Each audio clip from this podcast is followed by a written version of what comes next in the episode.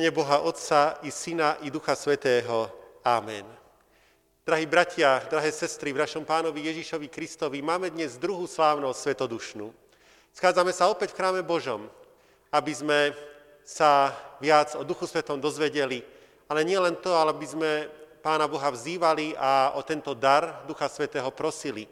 A tiež, aby sme ho oslavovali za veľké veci, ktoré on skrze Ducha Svetého vo svojej církvi medzi nami a v tomto svete robí. Začneme spoločne tieto služby Božie na úvod pred spevom Najsvetejší. V mene Boha Otca i Syna i Ducha Svetého.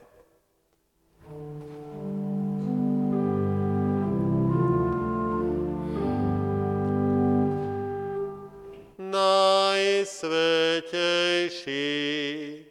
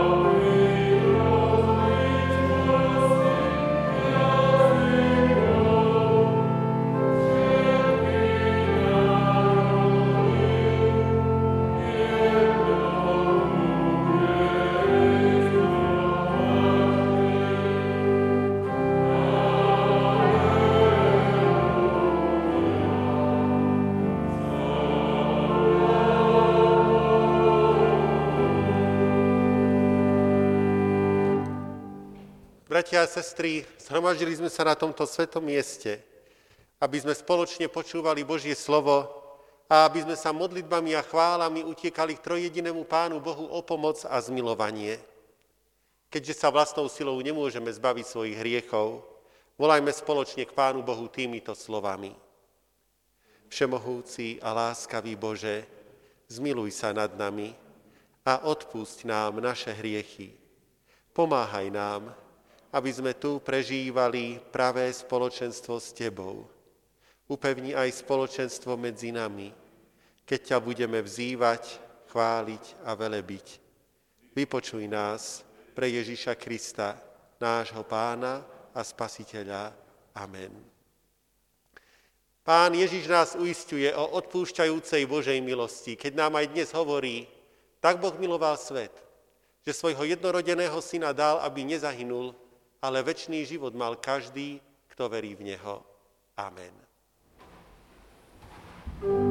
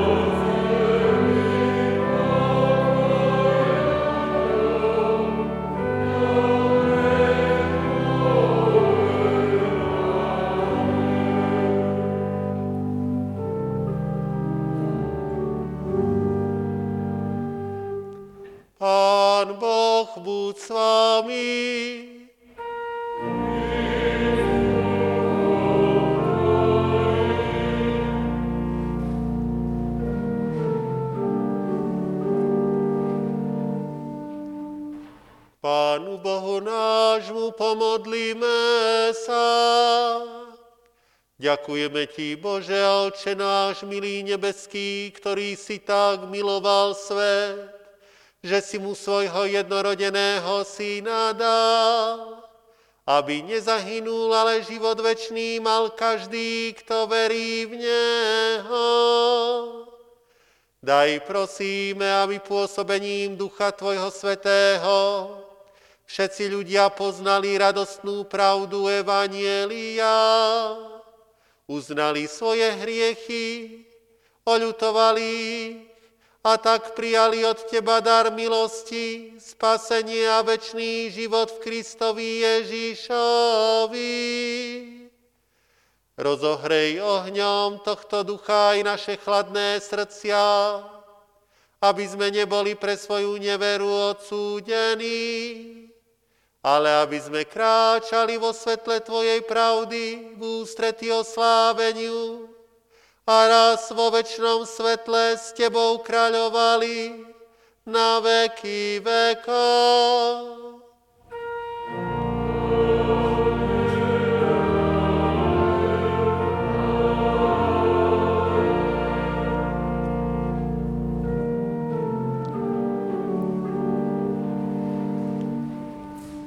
Bratia a sestry, vypočujte si čítania z písma svätého. Najprv slova starej zmluvy, a potom aj dnešné sveté evanelium.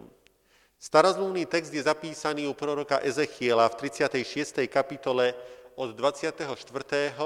po 28. verš.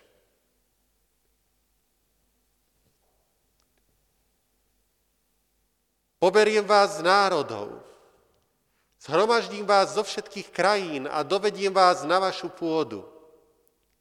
Potom vás pokropím čistou vodou a budete očistení od všetkých svojich poškvrn. I od všetkých modiel vás očistím. A dám vám nové srdce a nového ducha dám do vášho vnútra. Odstráním kamenné srdce z vášho tela a dám vám srdce mesité. Dám svojho ducha do vášho vnútra a spôsobím, aby ste chodili podľa mojich ustanovení, zachovávali a plnili moje nariadenia. Prebývať budete v krajine, ktorú som dal vašim otcom a budete mojim ľudom a ja budem vašim Bohom. Amen. Slovo nášho Boha zostáva na veky.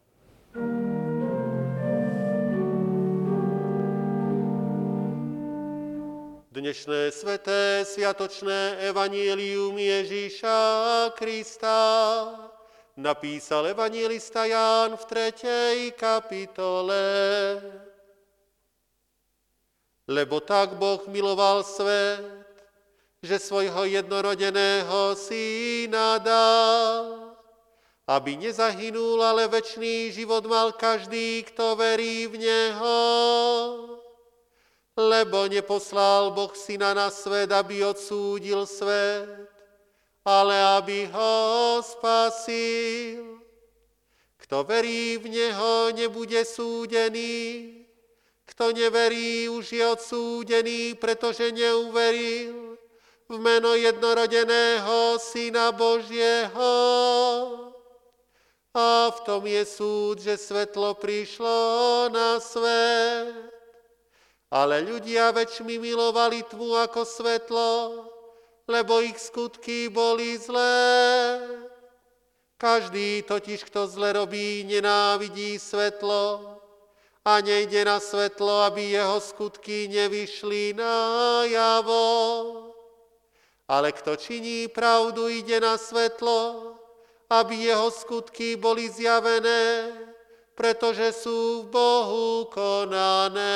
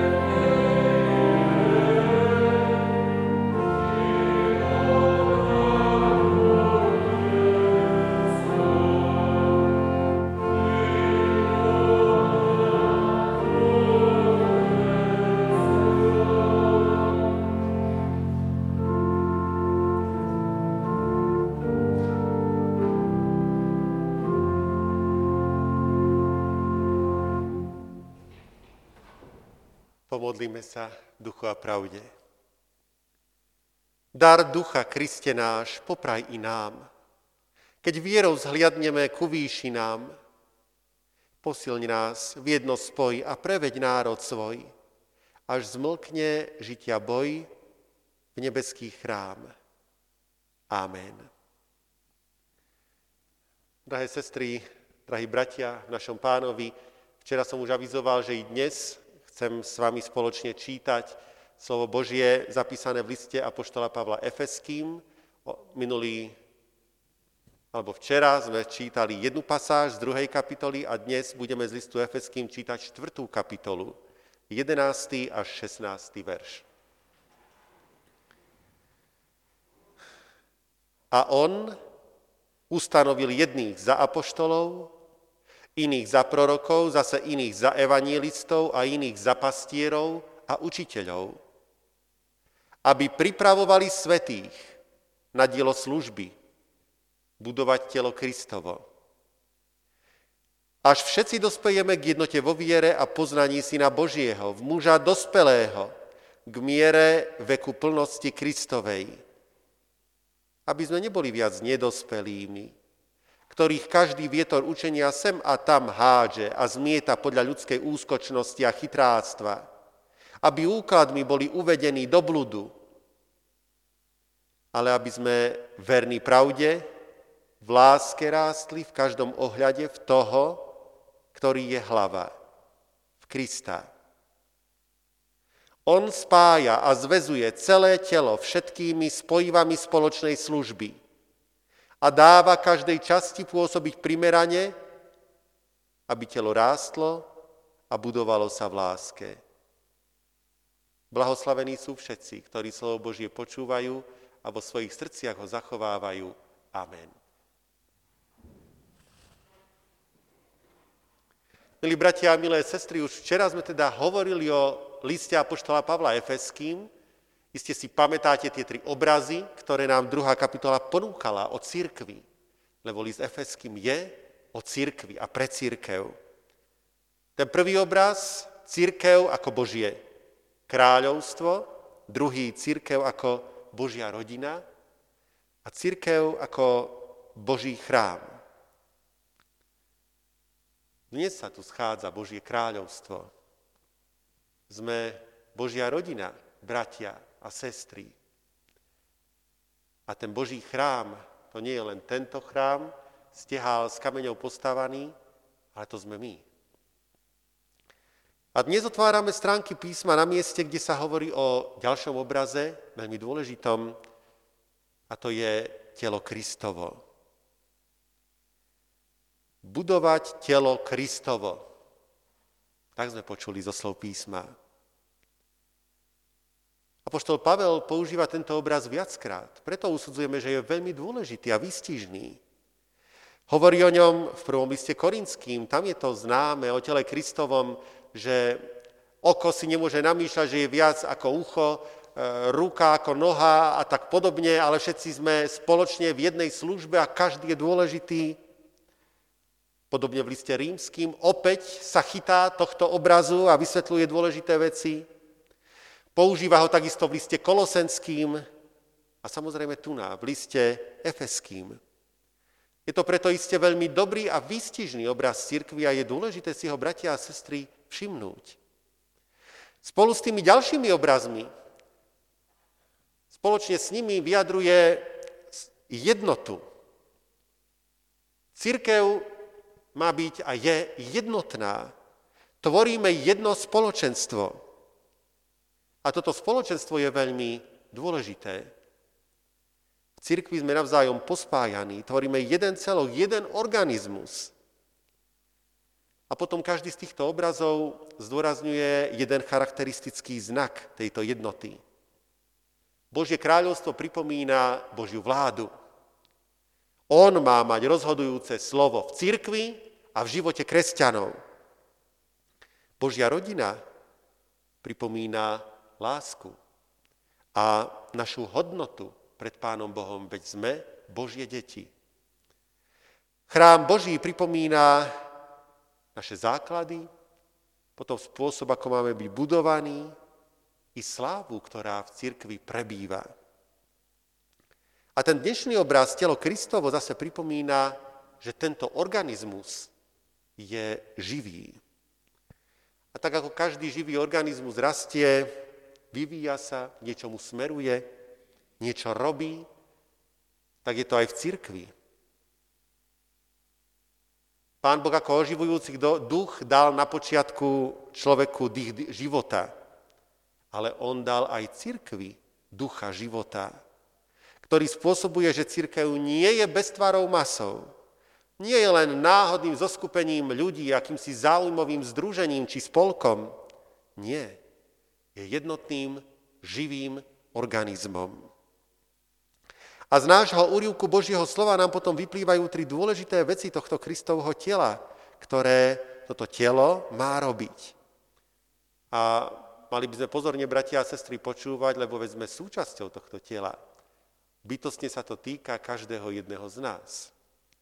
Toto telo, tak ako každé telo, sa potrebuje učiť, má kráčať jasným smerom a má slúžiť, pracovať. Tá prvá vec, učenie, celkom charakteristická v tento dnešný deň, kedy pre niektoré deti začala opäť škola, ale netýka sa to len detí, netýka sa to len ľudí. Učenie je predsa dôležité pre celý svet, pre každého jedného tvora. Vtáky sa učia lietať, psi sa učia poslúchať svojich pánov, človek sa od malička učí nielen v škole, ale od prvej chvíle, ako uzrie svetlo sveta. Spoznáva všetko vôkol seba. Všetko musí skúsiť, všetko ohmatať, všetkého sa dotknúť. Učí sa chodiť, hovoriť.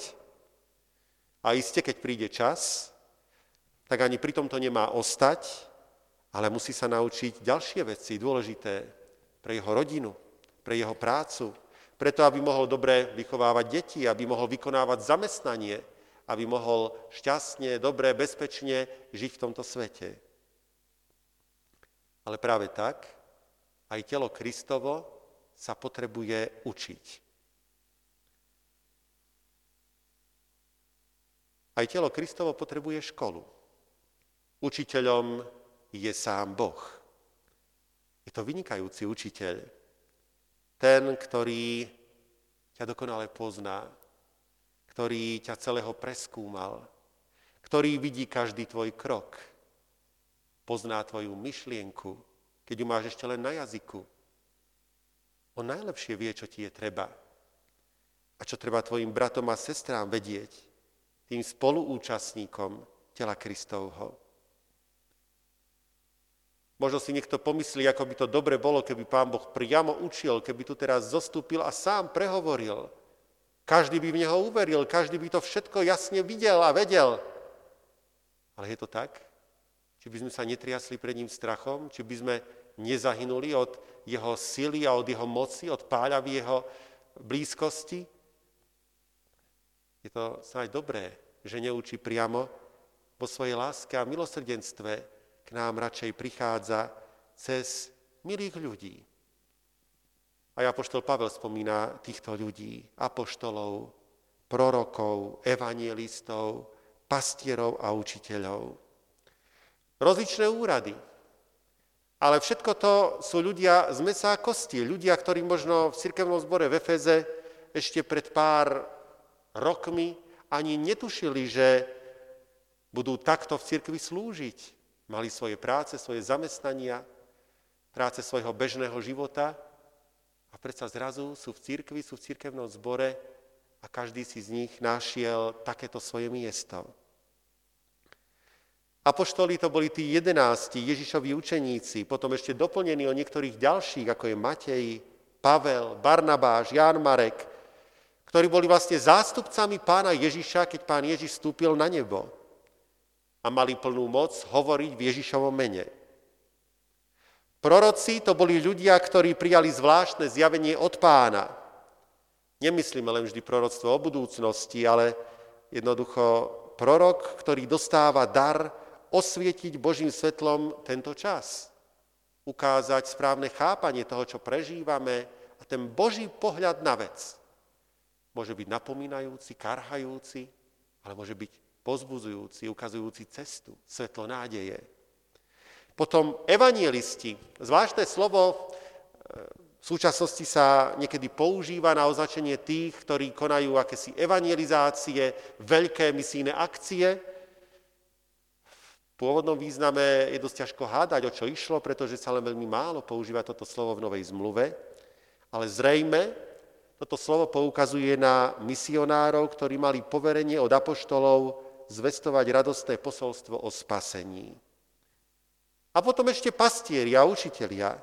To boli osoby v zbore, ktoré zaujali vedúce postavenie a ich úlohou bolo učiť a viesť cirkevný zbor. Teda rozličné obdarovania, rozličné dary a skutočne dary, lebo títo ľudia si nikto z nich e, sám e, toto nejako nevybral a nepovedal, toto budem, ale podľa všetkého každý z nich e, jednoducho mal na to obdarovanie od pána. Dostali sa do tohto úradu, lebo oni, církevný zbor, usúdili, áno, tento človek skutočne má na to schopnosti, má na to dary. Pán Boh mu ich dal, aby nimi slúžil pre dobro církví. Ale všetky tie služby spája jedno, že všetky súvisia so slovom Kristovým, so slovom Božím, pretože slovom sa buduje církev. Ním sa buduje dvojakým spôsobom, získavajú sa noví veriaci. A potom sa tí starí veriaci upevňujú. Pán Boh takýmto spôsobom buduje telo Kristovo. A keď hovoríme o takýchto rozličných úradoch, ktoré možno v obmenách majú obdobu aj v našej církvi a v súčasnosti, proroci, to sú predsa snáď farári, ktorí majú aktualizovať slovo Božie, prinášať zväz do konkrétnej situácie. Evangelisti, teda ľudia, ktorí na neznáme miesta, na nové miesta prinášajú slovo Božie. Pastieri, učitelia. Áno, mnoho z toho nachádzame aj dnes. Ale nemyslíme si, bratia a sestry, že toto je určené len pre tých církvov oficiálne povolaných. Pán Boh potrebuje na rozličné miesta doručiť slovo Božie, to učenie a, po, a vyučovať všetky časti církvy. A preto v našich rodinách, medzi známymi, medzi susedmi, či aj my nemáme plniť tieto úlohy? Koho tam Pán Boh povolá? Kto tam pôjde a toto bude konať? Úlohu pastiera, učiteľa, úlohu proroka, úlohu evangelistu. O hľadaní tých nových veriacich, teda o tom jednom spôsobe budovania a rastu církvy, keď pribúdajú noví, nás môže poučiť významná postava kresťanstva, a nielen katolíckej církvy, ale e, naozaj pozorúhodný veriaci človek František Zasisi. Ten raz údajne počul o jednom človeku v Alpách, ktorý riskoval život, aby zachránil ovečku. A František zasi si povedal, o Bože, ak tento pastier pokladal za také dôležité hľadať jedno obyčajné zviera, ktoré snáď zamrzlo niekde na ľadovci, ako je to možné, že ja tak netúžim hľadať moje ovce. A o tých verných veriacich hovoria tieto príklady. Istý farár mal jedného cirkevníka, ktorý neustále zápasil s alkoholom. A ten brat Farár o ňom povedal, je to veľmi náročný církevník. Musím ho stále na novo, neustále naprávať. Ale nikdy neprestanem. A potom mnohí ste poznáte a spomínate si na brata Farára Hrnčiara, ktorý pôsobil kedysi vo východnej. A o ňom viem, o ňom som počul, že aj po odchode z aktívnej služby neprestával navštevovať církevníkov v nemocnici a vykonal nepredstaviteľné množstvo pastorálnych návštev a pozbudzoval týchto církevníkov. To je spôsob, ako sa buduje církev, ako sa získavajú noví, ako sa upevňujú tí, ktorí už v církvi sú. Na čo je toto vyučovanie dobré? Aby to telo rástlo. Aby neostalo na veky dieťaťom, aby dospelo a bolo tým, čím má byť. Aby vykonalo úlohy, ktoré sú mu dané. Aký je rozdiel medzi dieťaťom a dospelým? Okrem iného je ten rozdiel v tom, že dieťa potrebuje všetko vyskúšať. Je veľmi nestále, chvíľu robí to, potom ho to prestane hneď baviť a zase robí ono, ale pri dieťati to nie, nie je nesprávne, je to potrebné, lebo práve tým dieťa spoznáva svet, získava zručnosti, orientuje sa v živote, zistuje, čo sa mu zapáči a čo chce v živote robiť. Avšak raz musí prísť iný stav, stav dospelosti, kedy už človek nie je takýto nestály a prelietavý, kedy sa už človek ustáli a orientuje, kedy spozná nasmerovanie, zmysel svojho života. A tomu sa venuje, tomu podriaduje ostatné, za tým zmyslom kráča a realizuje ho. Čo je zmyslom tela Kristovho? Môžeme sa inak pýtať, čo je zmyslom pána Ježiša Krista. A to je jasné, pán Ježiš sám povedal, či ste nevedeli, že ja musím byť vo veciach svojho Otca. Toto je aj cieľom tela Kristovho. Byť vo veciach nášho nebeského Otca, v jeho službe. So zármutkom musím povedať, že táto stálosť, toto jasné nasmerovanie za cieľom, ako si často chýba v církvi, a zdá sa mi, že práve protestantské církvy, evanielická církev týmto veľmi trpí. Církev je predsa Božia. Boh je väčší.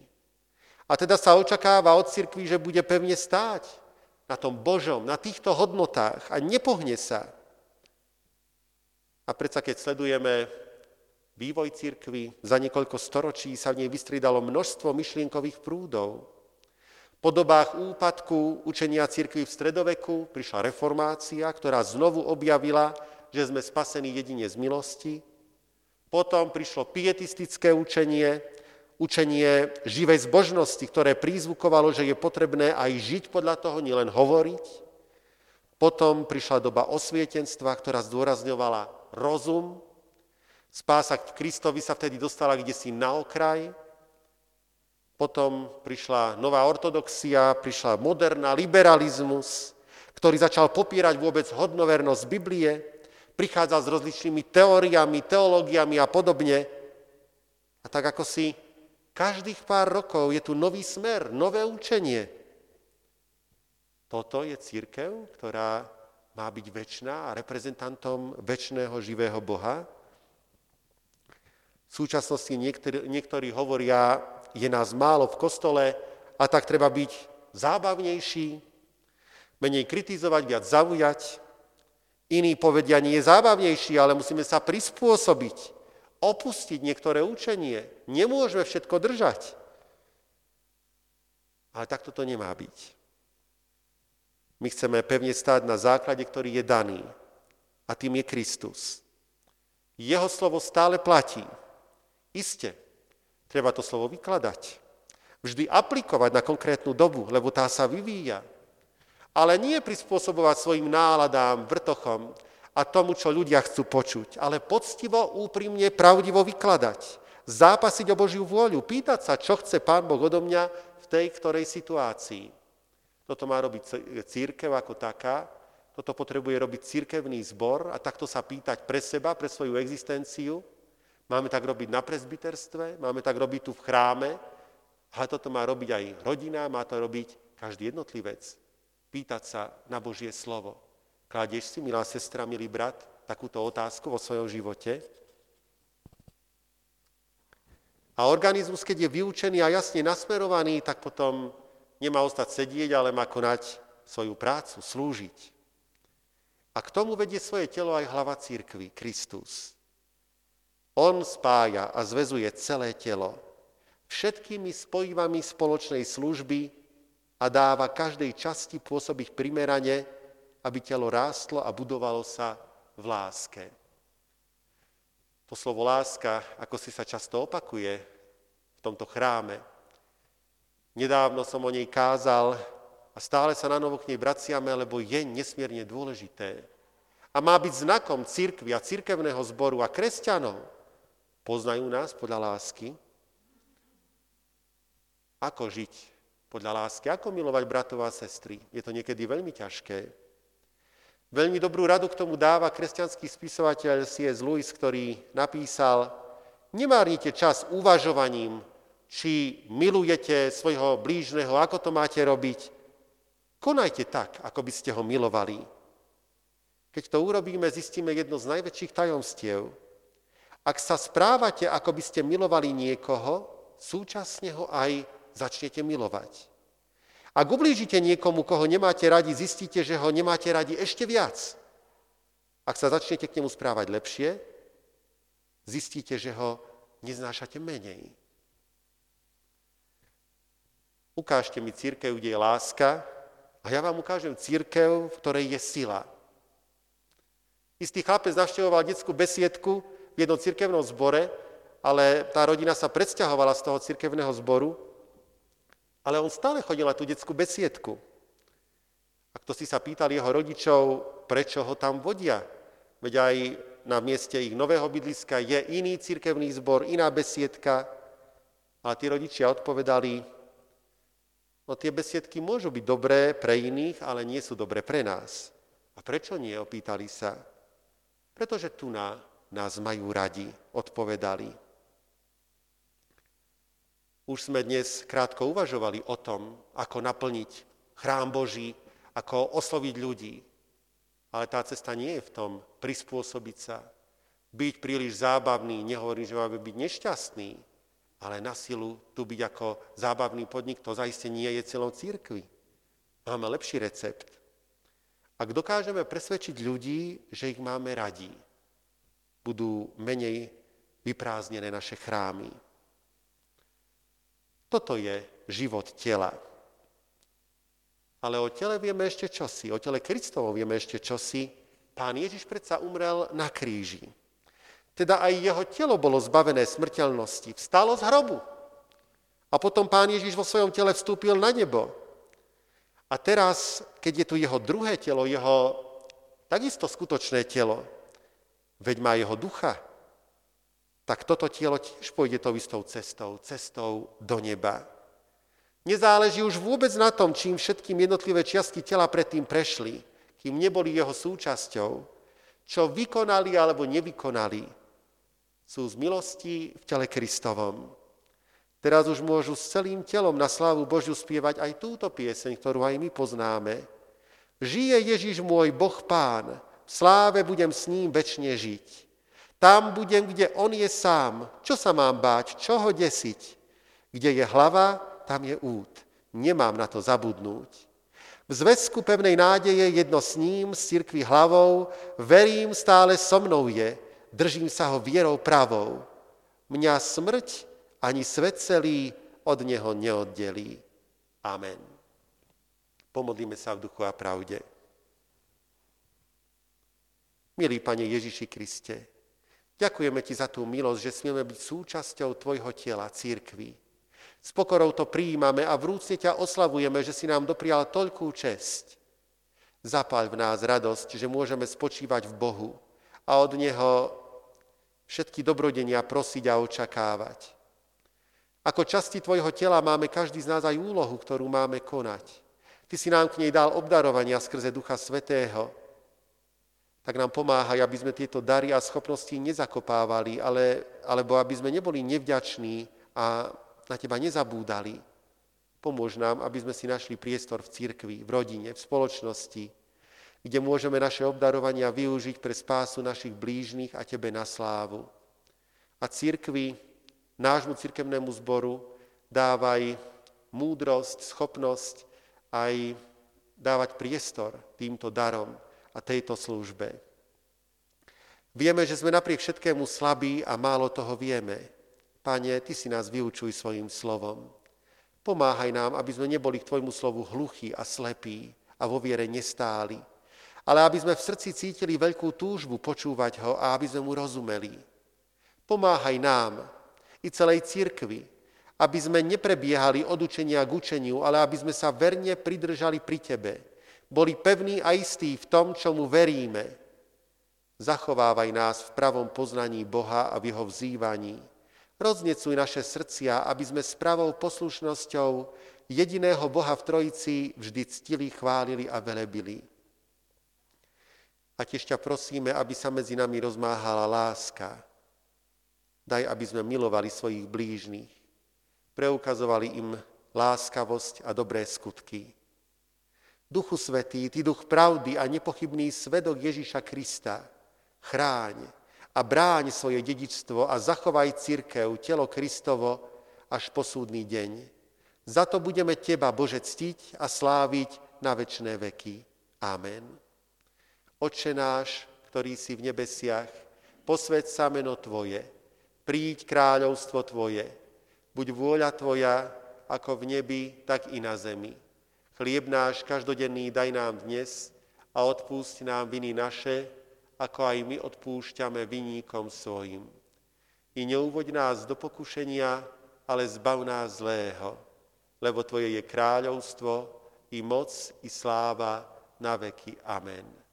Sláva Bohu Otcu, i Synu, i Duchu Svetému, ako bola na počiatku, i teraz, i vždycky, i na veky vekov. Amen.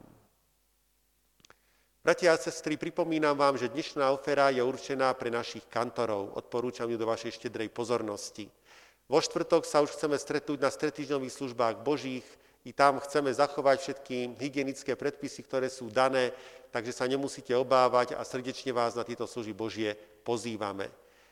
Myšlienka je zatiaľ, že budú v zborovej miestnosti. Ak by nás prišlo viac, nie je problém aj otvoriť chrám Boží a byť v ňom.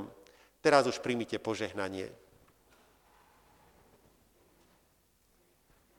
Milosť nášho Pána Ježíša Krista, láska Božia, dar a účastenstvo Ducha Svetého nech je so všetkými nami teraz i na veky vekov. Amen.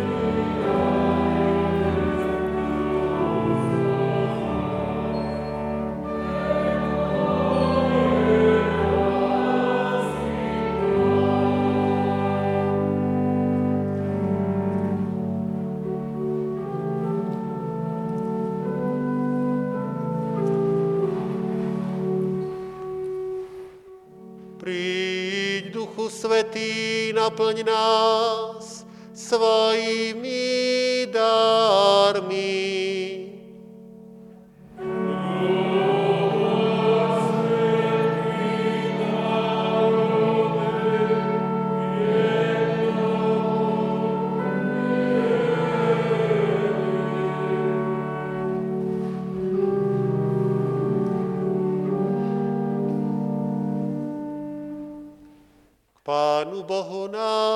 Pomodlíme sa. Hospodine Bože náš, ďakujeme Ti úprimne a oslavujeme ťa radosne, že si podľa svojho zasľúbenia zoslal Ducha Svetého na všetkých ľudí. Poznávame v tom Tvoju nesmiernu lásku ku všetkým ľuďom, Takže pôsobením tohto ducha ťa chvália v cirkvi všetky národy a velebia ťa všetci ľudia. Neodnímaj, prosíme, ani nášmu národu a našej cirkvi svojho svetého ducha, ale podopieraj nás duchom poslušnosti.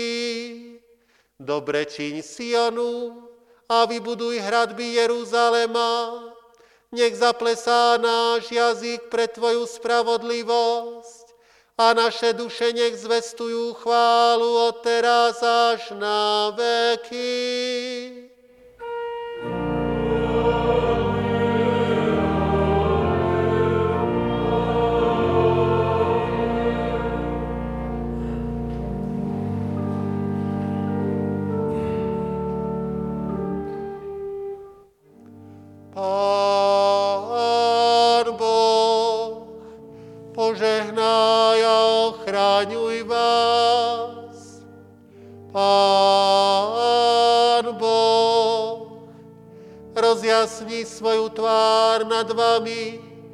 Buď vám milostivý. Pán Boh, obráť k vám svoj obličaj a daj vám svoj časný i večný